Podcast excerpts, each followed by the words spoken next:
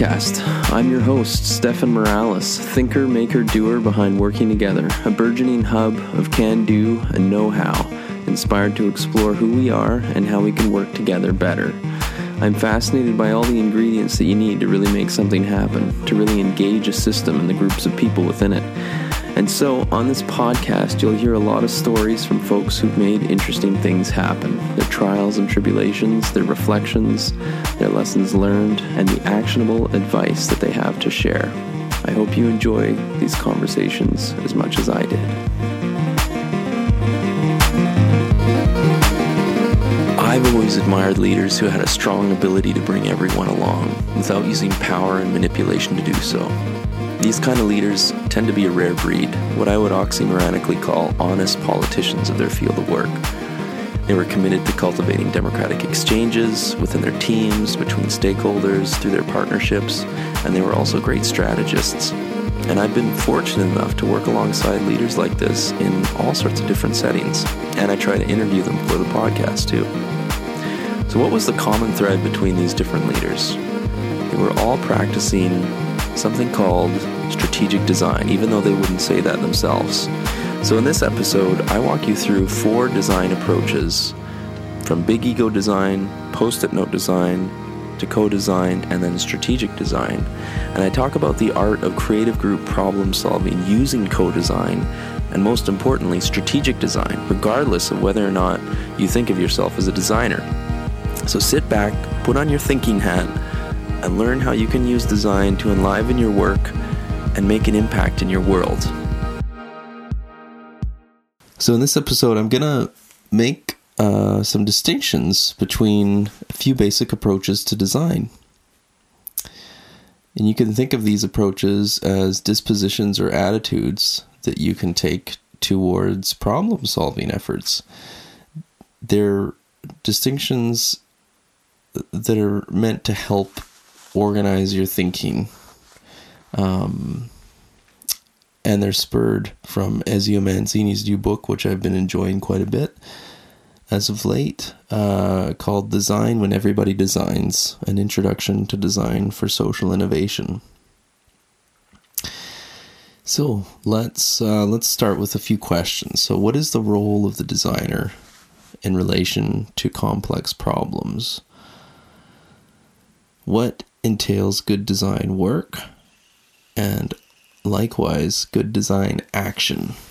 So these are some of the questions that Ezio Manzini is, is dealing with in his book, and I just want to kind of pull them out and start us off with what we usually think of when we think of a designer, which is this notion of big ego design. We think of this when we think of an architect or a famous industrial designer, that the art, the artist, the artur. Um, they're a highly regarded name usually, and they create highly regarded artifacts. And this gifted designer imprints his or her signature and stamp onto a unique artifact, multiplying its value beyond, you know, what what you would get from a comparable mass-produced object. So whether the outcome is functional or it's purely an expressive thing, um, the signature of this creative genius creates a universe of meaning and value that surrounds the end result, that surrounds the work. Kind of think of Frank Gehry's architecture as, as, you know, a great example. That's big ego design. Manzini, um, he points out that this type of design becomes very dangerous when we try to apply it to complex problems. Complex problems will entail messy efforts to work together on a shared understanding of the problem and a vision for what the solutions might be. And that whole thing is totally the opposite of the singular vision of an artur. Um, it's, yeah, it's not, it's not really the domain uh, for, for a creative genius to come in and um, imprint their amazing, artistic, unique uh, design onto the world. Problems, in particular complex problems, require a whole different approach. And this is kind of where it gets interesting for Manzini, because he starts to break down big ego design in comparison to post-it design. Um, and this is the kind of design work that you usually see in stock image photos, uh, you know, of anonymous facilitators at work in anonymous team meetings. There's, you know, post-it notes on the wall or on glass or something, you know. People are gathered around them. There's ideas all over the place. You know, they're basically doing affinity diagrams and whatnot with the post-it. Everything's colorful and creative, uh, and, uh, and kind of meant to signal to the person who sees the picture, oh, wow, this is, this is an innovative team at work. Um, and so the post-it note is kind of like this penultimate symbol of the type of design work um, associated with, I don't know, I guess maybe like a cargo cult version of co-design.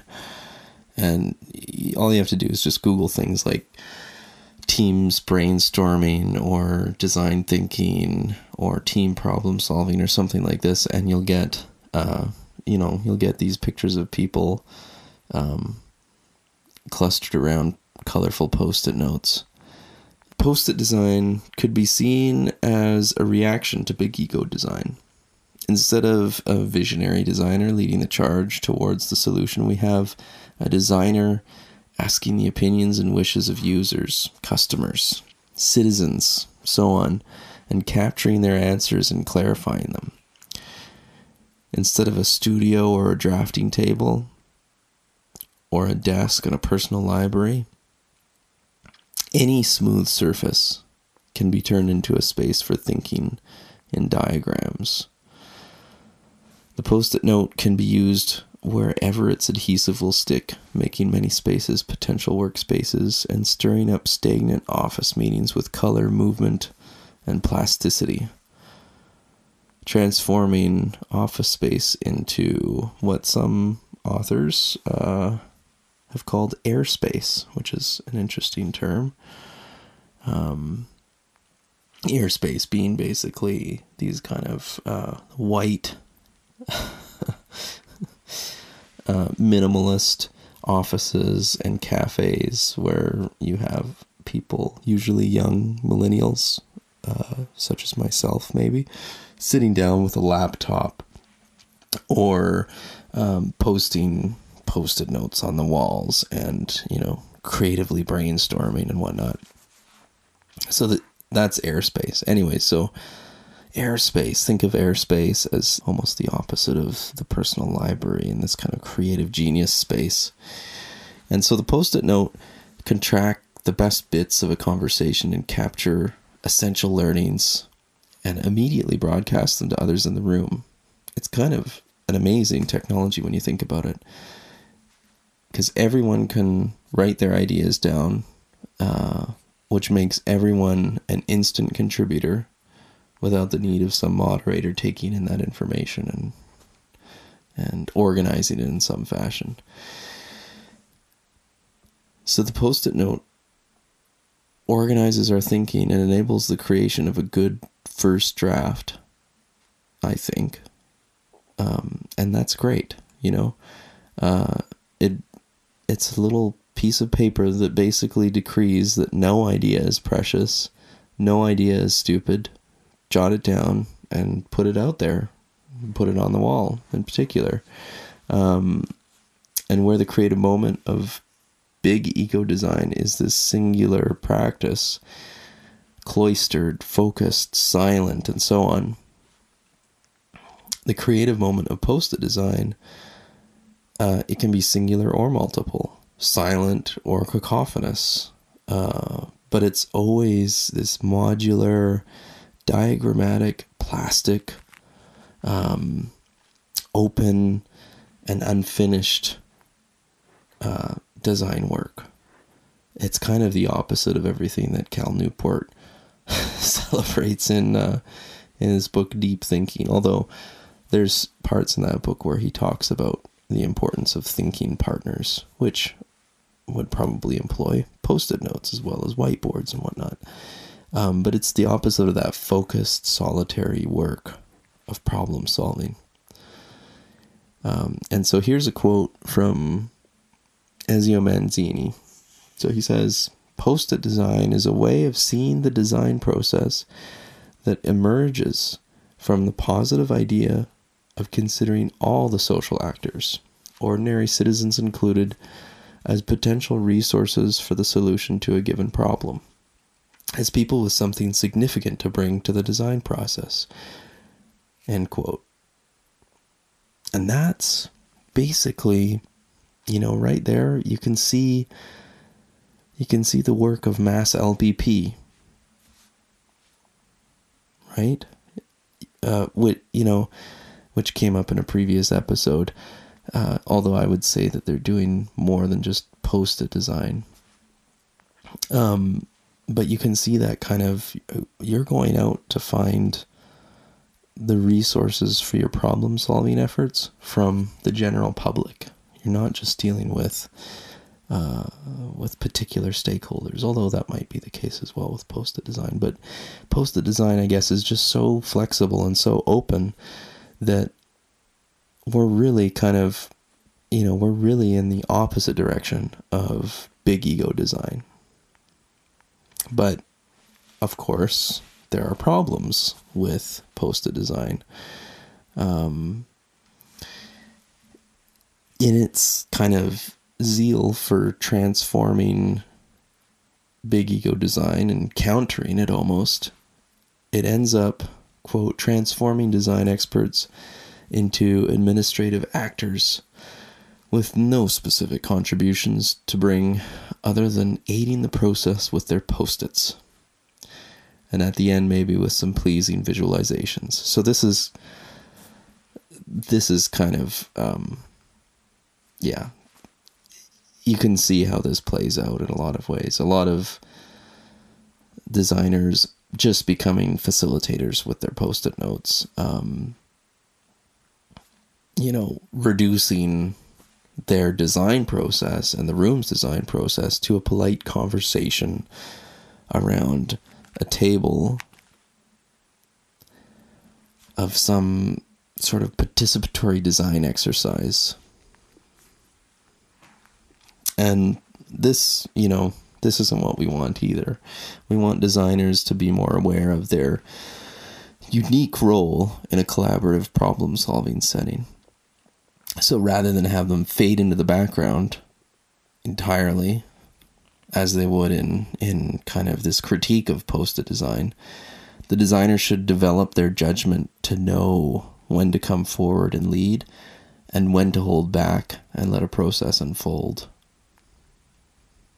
And during a group's efforts to creatively solve a problem, it is this designer's ability to kind of strategically switch between leading and following that I think, and I think Manzini would agree too, determines whether or not a process is just being facilitated or if there is some measure of politic involved. And we'll get to politic at the end of our episode here. So, while it is possible that we can all be designers through post-it design, and also, as we'll hear, through co-design, we cannot all be strategic designers, because much of that hinges on whether or not one is mindfully being politic in these spaces of collaborative group problem solving. Um, so, what skills and tools can we practice to become more politic is a question that I'm going to answer in today's show. Um, and, uh, well, I at least provide some provisional answers for you.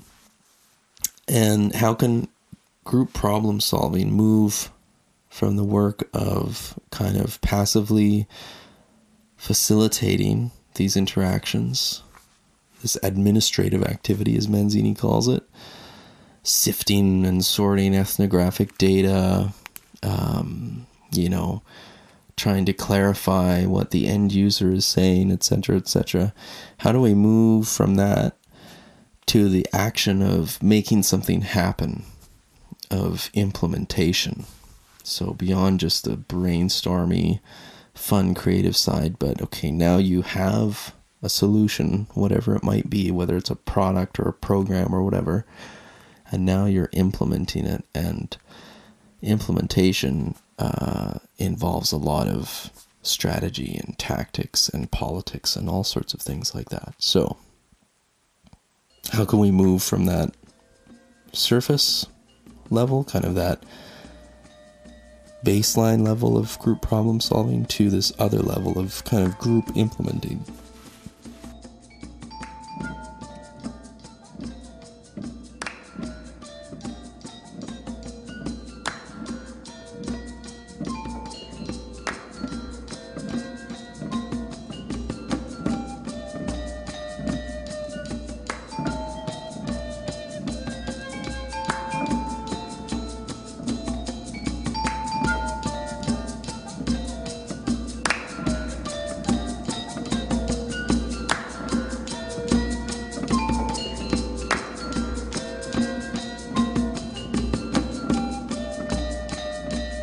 What unifies the diverse types of knowledge workers out there um, is this mildly reflective practice of coordinating. What needs to come next? How do I move this off my desk? What needs to be communicated, and who do I need to communicate with? Uh, how do I develop a Gantt chart around all the steps we need to take here? Maybe if you're a little more in the project management world.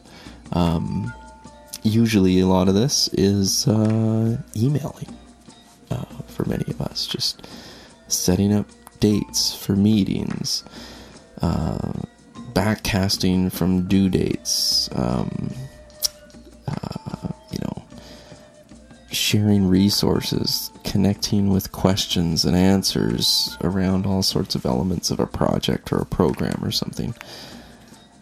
All of this stuff is coordinating, I would say.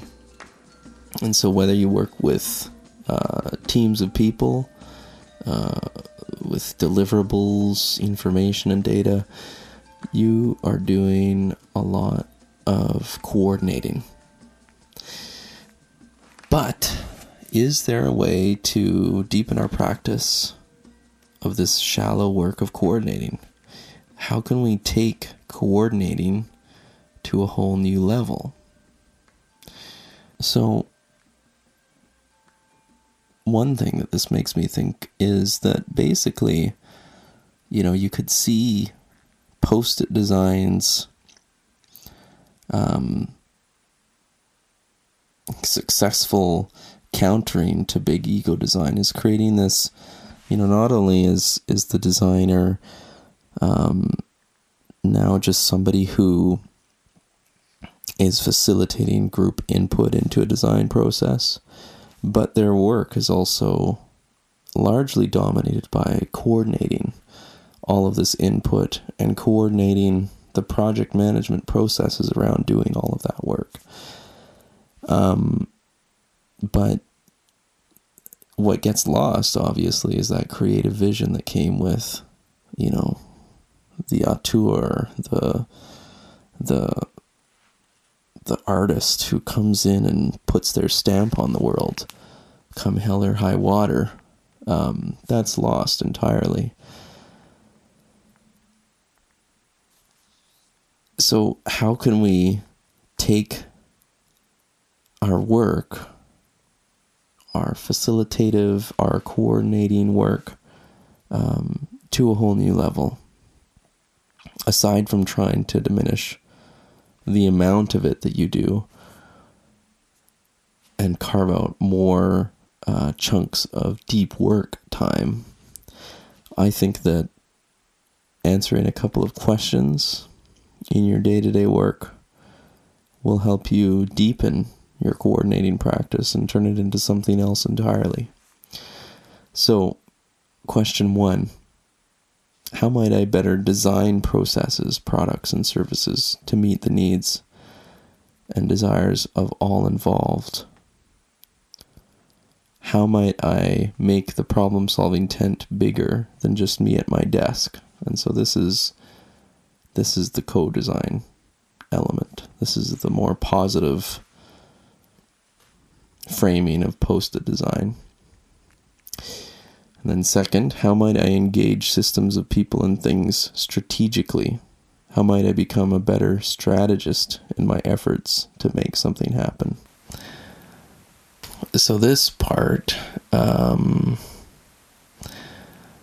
this is all about how bringing more people into your problem-solving tent can really um, transform your work. Whether you're just caught up in this feedback-oriented post-it design or whether you're just caught up in this coordinating work, you know, being a knowledge worker, you can enliven your work, I think, through co-design. And so the impetus of co-design is to bring everyone together, as we talked about before. It's to actively involve the end user in the solution design process, to make sure that whatever product or service is created meets their needs and is usable, right? So co-design is all over the design thinking stuff. This is this is where you'll usually kind of find your yourself if you're looking at design thinking, is you're basically looking at co-design writ large. You know, you work with an end user or customer to prototype and ultimately build a product or service that responds to their explicit and implicit needs.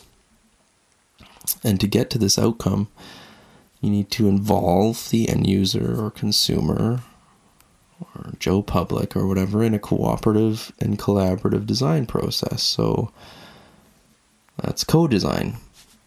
And I love it. It's it's great. Uh Process facilitation that uses these design thinking tools, you know, makes sense. Um, and if you've been lucky enough to participate in a good co-design session, you know how awesomely powerful this whole approach can be. So we do need to continue to learn how to do it, how to do co-design, share the experiences and the best practices and so on, and iterate and refine the tools, but there's still something more to master. Co-design is great because its starting assumption is that everyone can meaningfully participate in the design process. Everyone can be a designer. If co-design is found in formalized processes where a team of stakeholders or customers or whatever works together on an issue, quote, trying to create a common language and shared visions and strategies.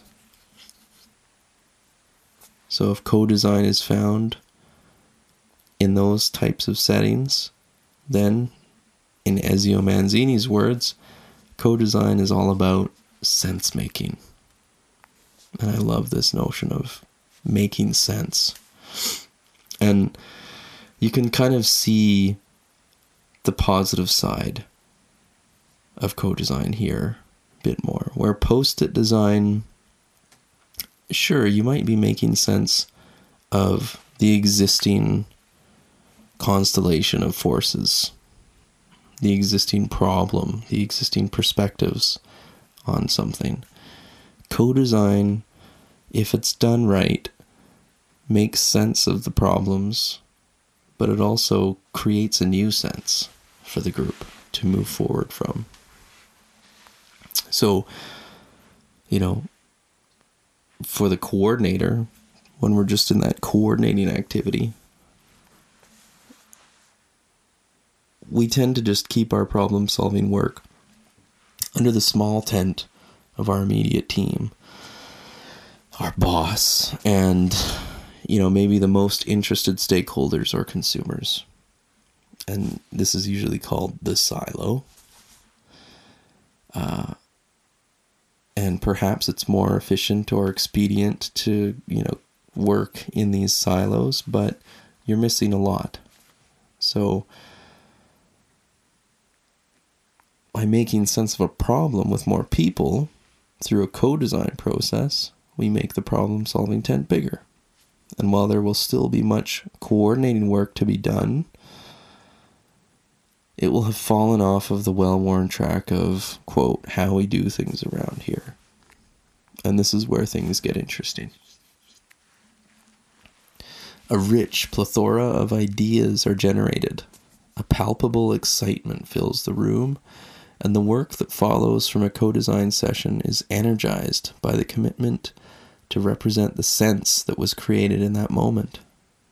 And the more sense that has been made about a problem and the potential solutions, the more the process of working on the problems and solutions has broken out of previous molds. But what about the solutions that come from this process? So if co-design is about sense-making, then strategic design is about the political art of making things happen. The messy terrain where teams of people and tools try to implement something, keep it going for a while, and adapt and adjust course when needed. And so this is where we go from the positivity of co-design. It is an amazing thing. You know, we've resisted uh, the type of cargo cult co-design that, um, you know, is really just post-it notes on a wall, uh, getting feedback from everybody in the room, but not really doing very much with the room, not taking the room to the next level, not leading the room in some fashion. And kind of the other element of our work, which is this kind of coordinate-y, shallow work, which um, in a, in a way eats up a lot of our time and ends up siloing our work.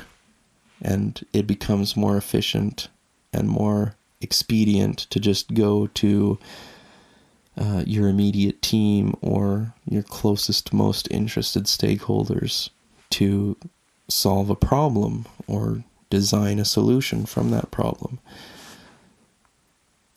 The positive side of co-design, where you make the problem-solving tent bigger, still needs to overcome this this uh, this balancing act between, you know, how much how much you're just trying to kind of make sense of a problem and make sense of a solution in a room, and how you're trying to take the solution that has that has emerged in that process and implement it and begin putting it into work. And that's where we move into this other element, which is strategic design.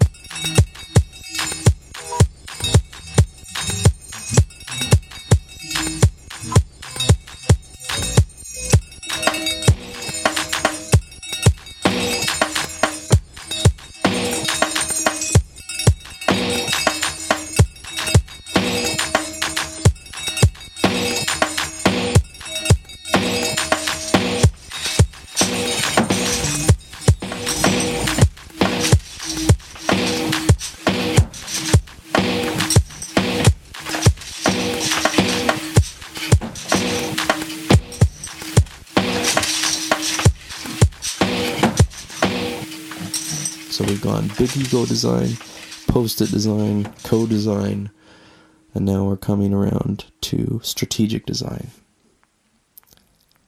And I'm going to start it out here with a quote from David Good, um, who wrote a book called The Politics of Public Management. And I think he's an interesting character. He's an, he's an ex-deputy minister. So uh, he's kind of been at the top of the bureaucratic organization and um, seen it all, so to speak. So here he says, quote, "Although reforms are usually designed by a few people, invariably they are implemented by many. It is through the implementation and not the design that the issues, contradictions, and dilemmas rise to the surface and become grounded in the reality of administration and politics. And it is often the implementers, not the designers, who are called upon to reconcile them."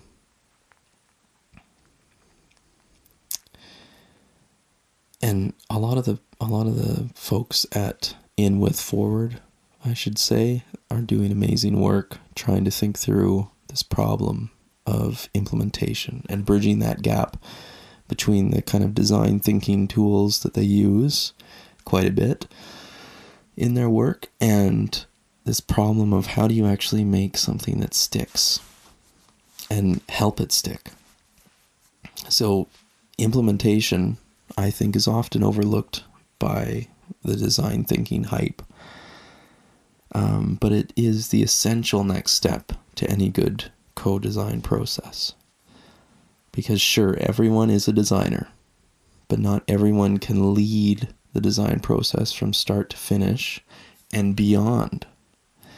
This requires moving beyond just brainstorming, prototyping, and iterating towards the politically fraught terrain of implementation, of making something happen.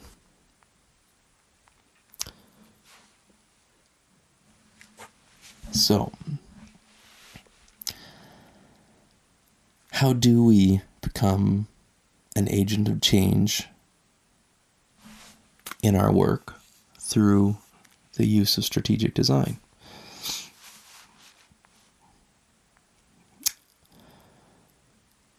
Ezio Manzini's book um, is both really inspired by this uh, this new trend where everybody is a designer, um, but also troubled by where the design thinking and co-design mania leaves the role uh, of this person that he would describe as the design expert, um, but that I would kind of more generally describe as the politically astute leader or the politic leader. Um, the leader who is politic. So Manzini argues that to counter the tendency to reduce the design expert's role in co-design processes to this narrow administrative activity of the process facilitator, so to counter that, design experts should be at the same time critical, creative, and dialogic. That is, they should feed the conversation with visions and ideas, using their personal skills and specific culture, listen to the feedback from other interlocutors, as well as, more in general, listening to the feedback from the whole environment in which they operate. And then, in view of the feedback, they should introduce new, more mature proposals into the conversation. End quote. Then under the heading of making things happen, Manzini goes on, and I'm going to quote him at length here because I think he nails it. Quote, "To avoid both the post-it and big ego design risks, design experts should cultivate their specific creativity and culture and their dialogic capability at the same time. We must stress that dialogic capability is not the application of a method, but a very special skill, a kind of craft to be learned through practical exercises and experiences. The result is that they, the design experts, should consider their creativity and culture as tools to support the capability of other actors to design in a dialogic way. In other words, they should agree to be part of a broad design process that they can trigger, support, but not control." And again, in your mind, when I'm saying all this stuff, just try to swap out design expert with just, you know, a really, a really fantastic leader uh, that maybe you've seen at work in your life. Maybe you've seen somebody who's really inspiring, a mentor or something like this. think of that person and how it is that they actually brought groups of people along democratically, in a sense, solved problems together. And then not only did that, but worked it through the system or whatever kind of hoops and whatnot needed to get, you know, jumped through, did that and implemented the damn thing. And it was a success. Think of, if you have somebody like that in your life, think of that person here, because they don't necessarily have to be a designer.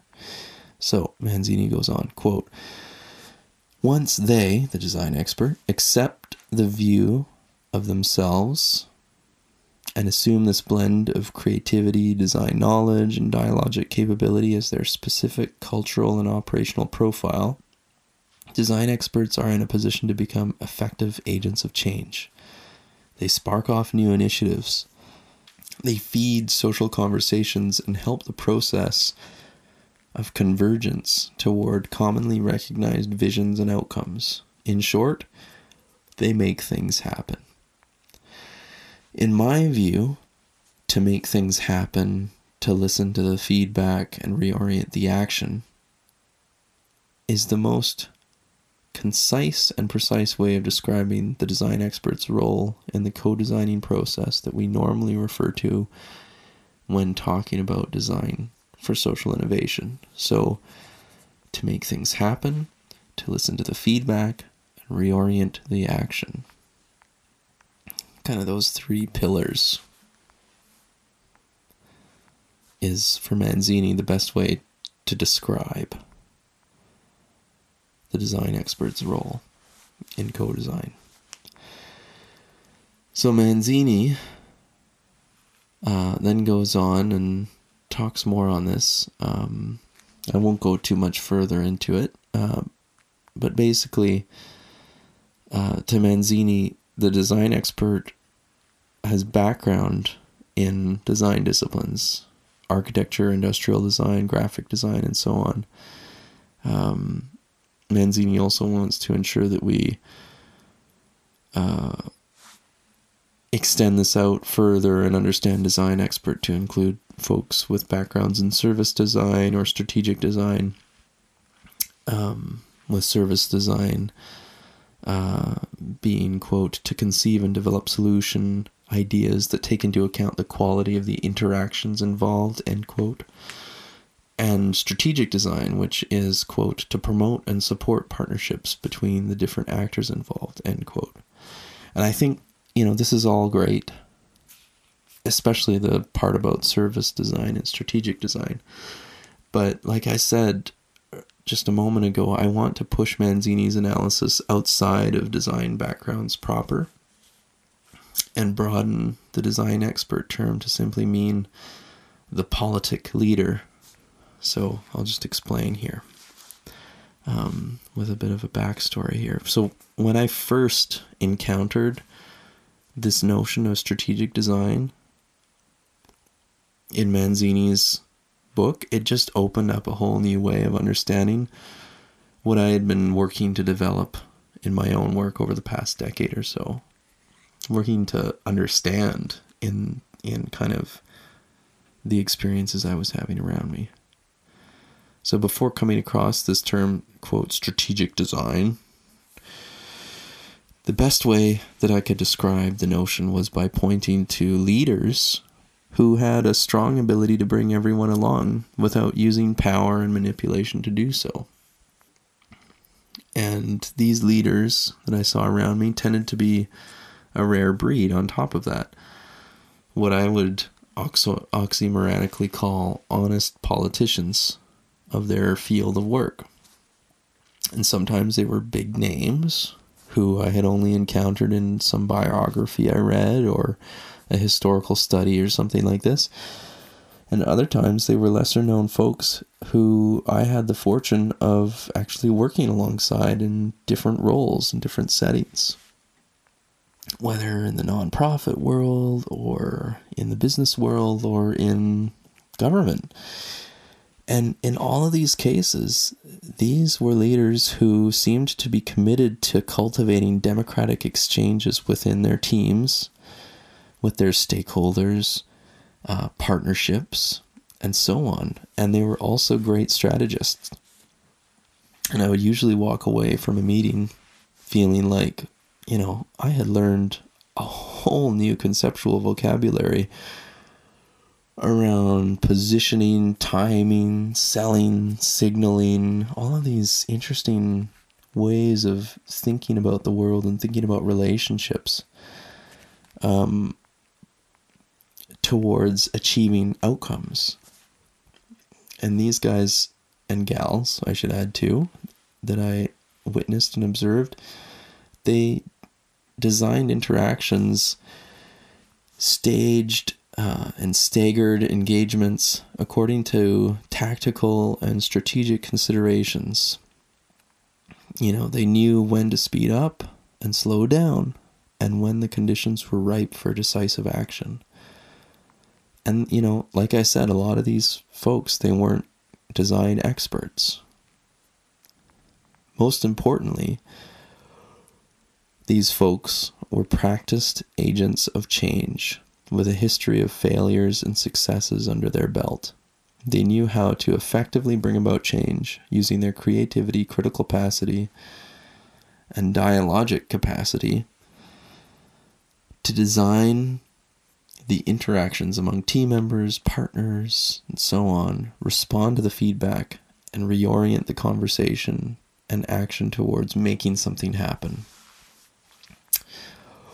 So, Manzini would call this activity designing coalitions, which I think is interesting.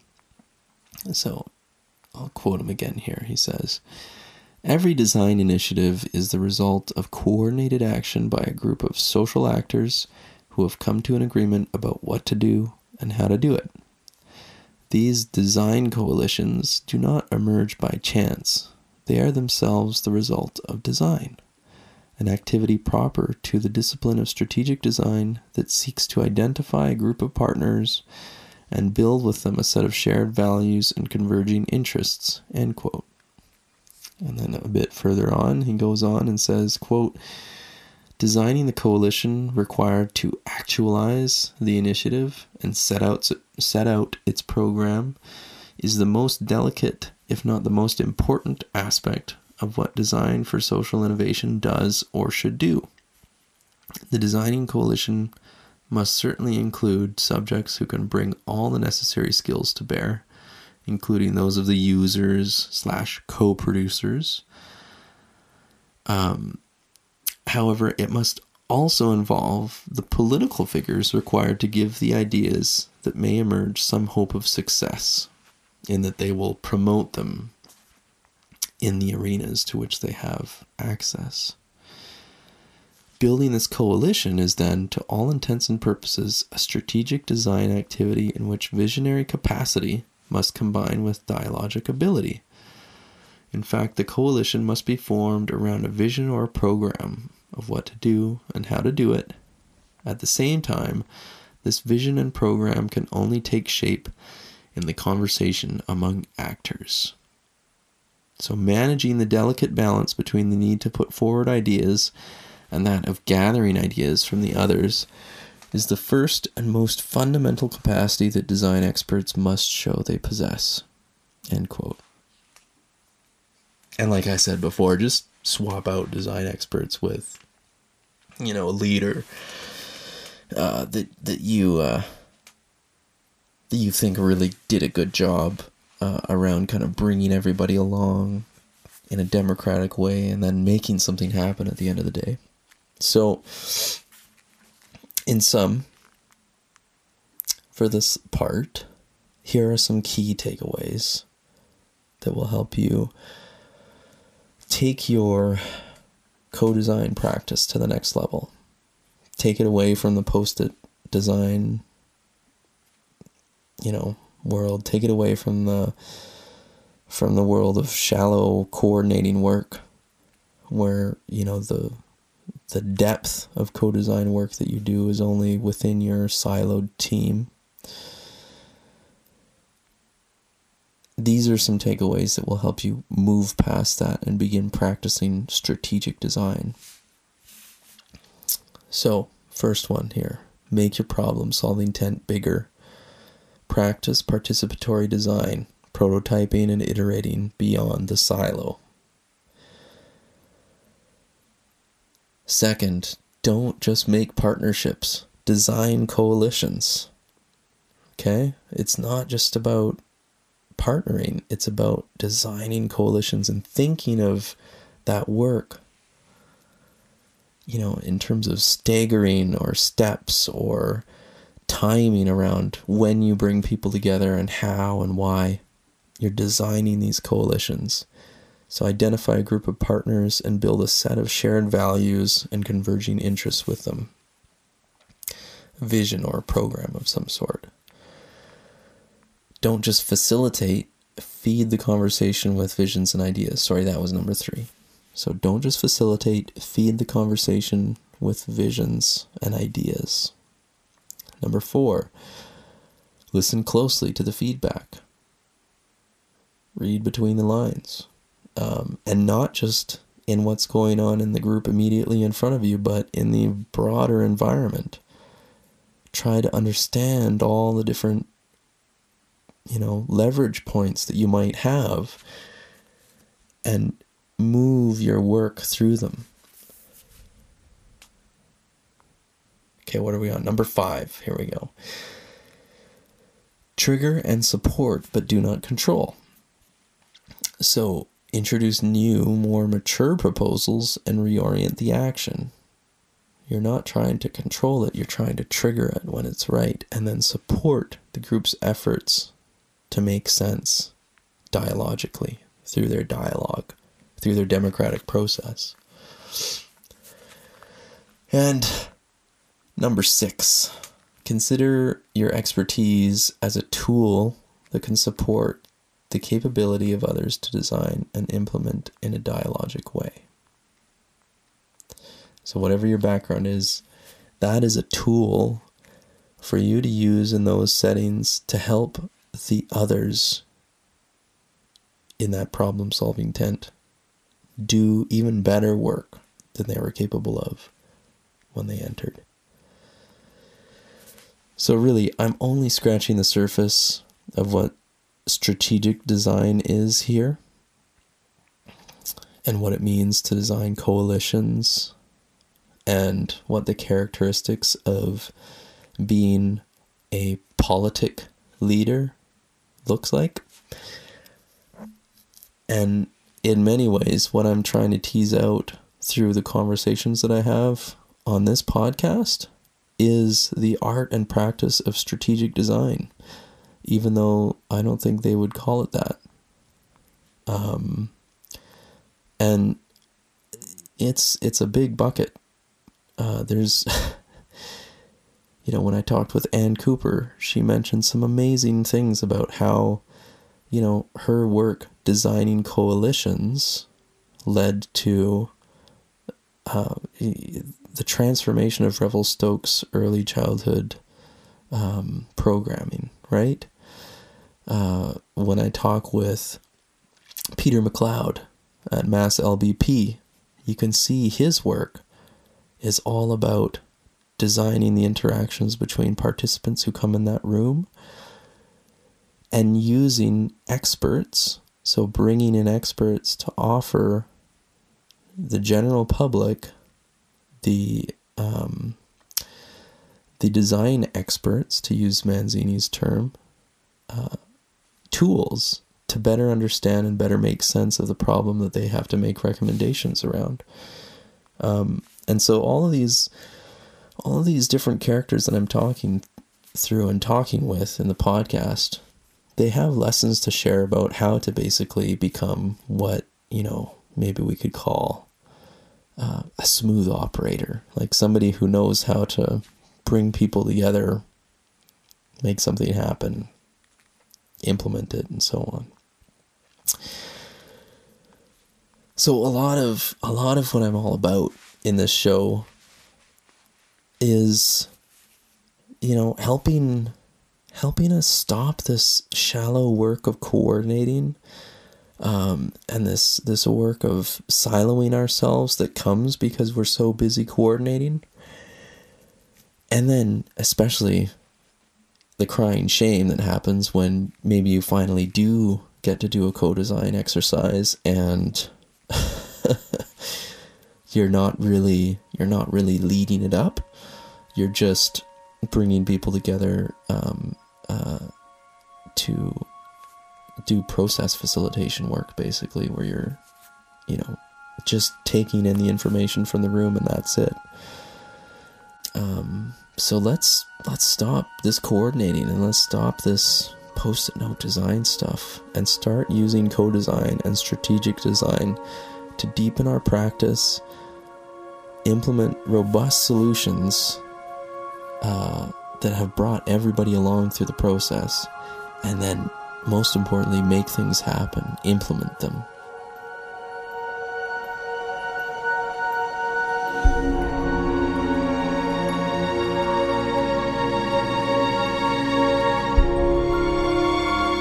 You can find the resources mentioned during this episode at togetherworking.com slash the Working Together podcast, all one word.